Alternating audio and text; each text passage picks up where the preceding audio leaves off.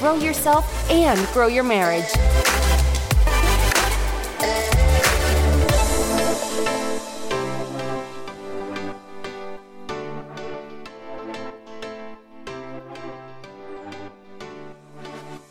Chris and Jonna here with the Grow Yourself, Grow Your Marriage podcast. This is chapter number two of our first book in the book club. Yeah, man. All right. So, last chapter and episode, we focused on disobedience. If you didn't get a chance to check that out, head on over there and check out triggers of disobedience and how to handle that from a biblical perspective, um, and ultimately some of the uh, some of the different stories about how we've handled disobedience in the past and all those fun things. Um, and in this one, we are going to talk back talk. Back talking, another external trigger that can cause us to feel anger. And I can tell you from experience, the only thing I got in trouble for as a child, the main thing I got in trouble for was a child was back talking my mom, mainly, and my dad, obviously. And now we have a little human that is like the literal carbon copy of little Jonna, I and I did nothing to deserve. You're this. welcome. Nothing. You are so welcome. You get two of me. I'm telling you, I I didn't backtalk as a kid until I was oh, probably Oh, way later in my years. I'm Perfect, feral I- children. yeah. Never did anything Yeah, wrong. exactly. We were we were great. We we were perfect. Backtalk didn't exist. Right. Yeah. Okay. So our five year old struggles with backtalk, and I really think it's just those of us who are really intelligent. oh, Um, you, I think that's what it is. that's what it. That's why. Yeah, because she just has smart comebacks. No, it's actually smart. really hard to deal with, and it is a trigger for uh, I think both of us in in making us frustrated because you kind of puff up yourself with that pride of like, who do you think you're talking to? I'm I'm the parent. I'm big. You're small. I'm smart. You're dumb. You know the whole Matilda. Matilda, baby. That's my movie. I know. But, but like, and somebody might be thinking like, yeah, exactly. Like you're the parent. They don't talk to you like that. And I totally agree. We do not allow our children to backtalk us, but we have to remember, just like we talked about in the last episode, the last chapter is we're creating, they just got here. Like we're teaching them how to be human beings, how to be adults one day. So they have to learn what's disrespectful, what's backtalk, and, and we have to learn what, what are we doing to cause that backtalk? Yeah, and I think I think what's interesting about that is there have been so many times having so I think we've mentioned a lot. We have a five year old, a four year old, a two year old, and we have little Ledger who's not even a year old yet. He's like what seven months? Six months. Six months, yeah. So anyway, what's interesting about having kids in all these different stages is we have literally seen things evolve to the point where like they actually didn't know. It's very easy for for someone in let's say someone at work or someone close to you to roll your eyes and you just feel total disrespect or or someone to say something, you know, really in a harsh frustrating or harsh to you and you automatically are freaking out on them, right? Well, our kids, there have been so many times where like even our oldest Lola, she she was literally like, okay, um, she there there's one time where she rolled her eyes and we're like, don't roll your eyes at us. What do you do? You know, and she's like, I had no idea. I had no idea. didn't I just know. saw someone else do it, you know? And so it's funny that backtalk also is something where I think that has stemmed from she's heard, you know, other kids say things or maybe she's watched something on TV that she saw a kid react that way and she looked up to that kid. And so she chose to do that. So what's interesting is it always comes back to our reaction. So one good point, Jonna, i- is literally they just got here. So they're probably still learning. Okay. No, they are still learning. They, like, yes, think about they, it. She's they are five, still learning. you're like, oh, a five year old should know, but you're like, five years on Earth is really not that long. Yeah, yeah. So so they are still learning and ultimately ultimately what it's coming down to is our reaction. yeah, I think the biggest takeaway I had from the backtalk chapter was not to be a hypocrite as a parent because it's so easy to, you know, if they're yelling, you're yelling.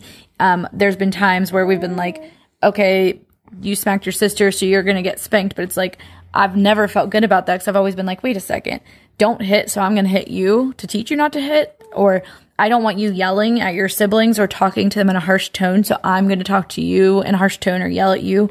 It doesn't make sense and it doesn't really, I don't believe it really teaches them the lesson when we are, and I think, um, this chapter was author Wendy, and she talks about how we basically steal the so- show with our own fit throwing when they're throwing a fit. And how, you know, like that really convicted me. I'm like, yeah, duh. Like, how are we supposed to teach them if we're doing, having the same toddler like behavior? Yeah, it's true, and uh, I think I think spanking's a hot button for people. Yeah. because because it's something that's been passed down, right? It's like, well, all the kids, all the kids. I knew who weren't spanked are jerks, and I, I mean, I tend to agree for the most part. And then you know, I was spanked, Jonna was spanked, and so it is interesting because you can easily carry that over and be like, yeah, well, that's just what we do, right? But also, I think it's come to me in this, in this very moment is it's also a pretty good. Come on, Ledger Man. Jeez, the computer's following on us, following us now. Okay, so it's also a roundabout way of us letting our anger out too.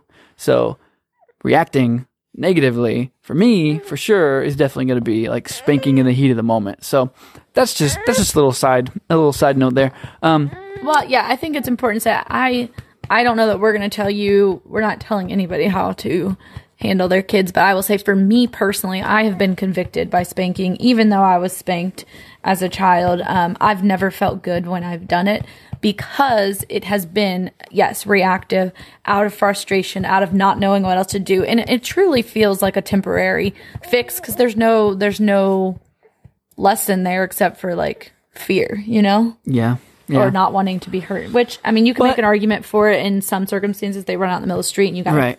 really scare them or whatever. I don't know. it does create short-term compliance. So if that's what we're after, if we're after short-term compliance, then okay, I guess you agree with. Geez, kid. I guess uh, I guess we agree with spanking, but ultimately, I think what it comes down to is we're not looking for short-term compliance. We're looking for like lessons out of these things. Raising So- up little human being adults. Yeah. So something that Wendy stresses in this chapter is uh, considering our response before re- we react.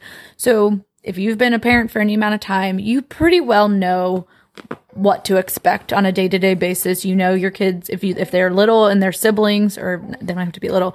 If they have siblings, you're probably going to break up some fights and arguments over somebody not sharing or being mean to each other, whatever. Um, you probably know there's going to be some arguments over maybe eating or going to the bathroom or whatever. You know what I mean? Like you pretty well know your children and the things that set you off each day. So like anything else, we need, I think we, I took from this is we as parents need to be prepared for how we're going to handle that. And so something Chris and I do, we've said a million times, if you've listened to our show at all, is we get up in the morning and we spend time together reading and praying and all that. But like we prepare ourselves for the day ahead of time. And actually, I don't, I don't necessarily know I have a response prepared for every single issue, but that's something that Wendy says in here is like being being prepared for a response when something happens like your kid hits the other kid or whatever. you Yes, know? and actually, this is twofold. So, part of our planning in preparation for the day, and really the whole point behind this book is how can we react and become more like Jesus, right? Uh, how how can we how can we biblically back the way we are reacting to the triggers within parenting. And so preparing ourselves is spending time with God in the morning together and like literally being able to just drown the noise out, uh, all the distractions. We don't check our, you know, Facebook or anything in the morning. And we are just focused on like reading the Bible and talking about what we're reading and things. And it has really helped us just when the kids come down, be prepared. And then we'll also have the occasional conversation like, man, Lindley's been really, you know, wild lately in this area and Lola's been back talking and all these different things. And we kind of have an idea of how we're going to handle those things when they come head on. So we're being proactive instead of reactive. So from a planning perspective, I think really just bringing the whole point of the book home saying, okay, how do we be more like, more like Jesus? Um, and that's reading his word and understanding, you know, how he lived, right? Uh, and then I think what also is really powerful about this chapter is when she talks about really learning to parent like God. So again, us, us preparing ourselves and saying, cool, how can we parent like God? And something that I think has been really cool for us has been she talks about the about the idea behind uh, behind our kids being able to truly experience repentance. And I know a lot a lot of times our kids will get upset. We'll put them in their rooms and then we'll say, "Hey, go say sorry." And if it's not genuine, it ends up being like a little bit like sorry, um, you know, sorry. I'll just say it so I can get out of trouble. But what we've been doing lately is actually almost tapping into their conscience, um, letting them tap into their conscience rather. So, for instance, the other day, sorry, the kids are loud behind us. Um, so the other day, Lola, our oldest, she had like two of the same toy. And our middle child, Lindley, was freaking out. She's like, she won't give this to me. She won't give this to me. And I said, and I said, hey, Lola, I'm not going to make you give her that toy. But what I'm going to tell you is the right thing to do, it would be to give her that toy. And I explained why logically, uh, because I know how she ticks. And she was listening to me. And I said, you can make whatever decision you want. I am not going to take this from you because instantly she cl- clutches a toy and she's like, oh, you know, It's mine. I it's had it first. it's mine and she's trying to justify that right so i made it very clear i wasn't going to take it from her and i was like but you'll be making your sister sad and i just laid everything out as to what was the right decision and what was the wrong decision and what she ended up doing was keeping both the toys but it wasn't a lose and the reason is is because i watched her really closely after that and she was walking around the house with both the toys and she could feel the guilt of making the wrong decision. Like it was really tapping into her conscience. She was sitting there staring out the window, holding both the toys, not playing with them. So yeah, I know, being being like sad. And I told her, and I was like, "Hey, do you know why you feel the way you do?" And she's like, "Because I made the wrong decision." I was like, "Exactly." And she went over and she handed her the toy, and like, and so she ended up making the right decision because she felt the weight of making the wrong decision. So from a repentance perspective, it's not only been like, "Hey." let's make our kids say sorry. It's been tapping into their conscience with that, which I think has been really powerful.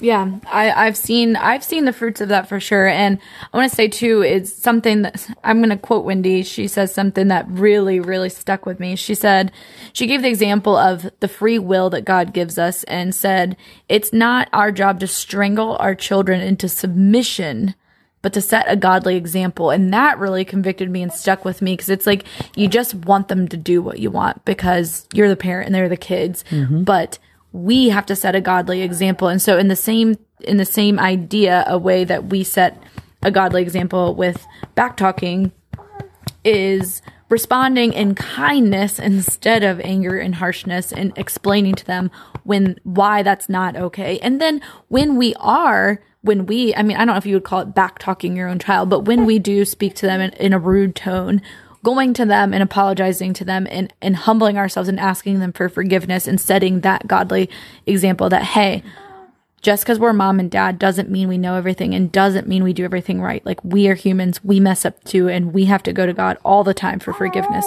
just the same, and asking them for forgiveness. And I really feel like that alone, making that change in our lives is, is I've seen a difference in our kids. Yeah, I agree. I definitely agree. Geez, Ledger, you're making this a little tough here, buddy. Um, yeah, so so so that is the chapter on back talk. Hopefully, hopefully you guys were able to pull some things from there, like we did from chapter two of triggers. Um, we're going to continue through these chapters. Hopefully, not with too many distractions of kids. Uh, we are going to keep continuing through. Uh, in the next chapter, we will cover will be on disrespect. Ooh, another external trigger. And obviously these all go hand in hand, but Yeah. there's so much gold in just a few pages of each chapter that um, I think we can. Yep. He's excited. Okay, he's excited. We're learning how to parent. Yes. Okay. Uh, thanks for listening to the Grow Yourself, Grow Your Marriage podcast. Uh, if you just joined us, go ahead and snag the book Triggers off of the link in our show notes and uh, join us for this uh, journey to parenting growth, is what I would call it. Journey to parenting growth. There, there's another name. Keep sending in names, guys. I'm not sold on that one either. no, that's just what we're doing right now, reading this book. That's true. That's true. Okay. All right, guys. We'll talk soon. Thanks.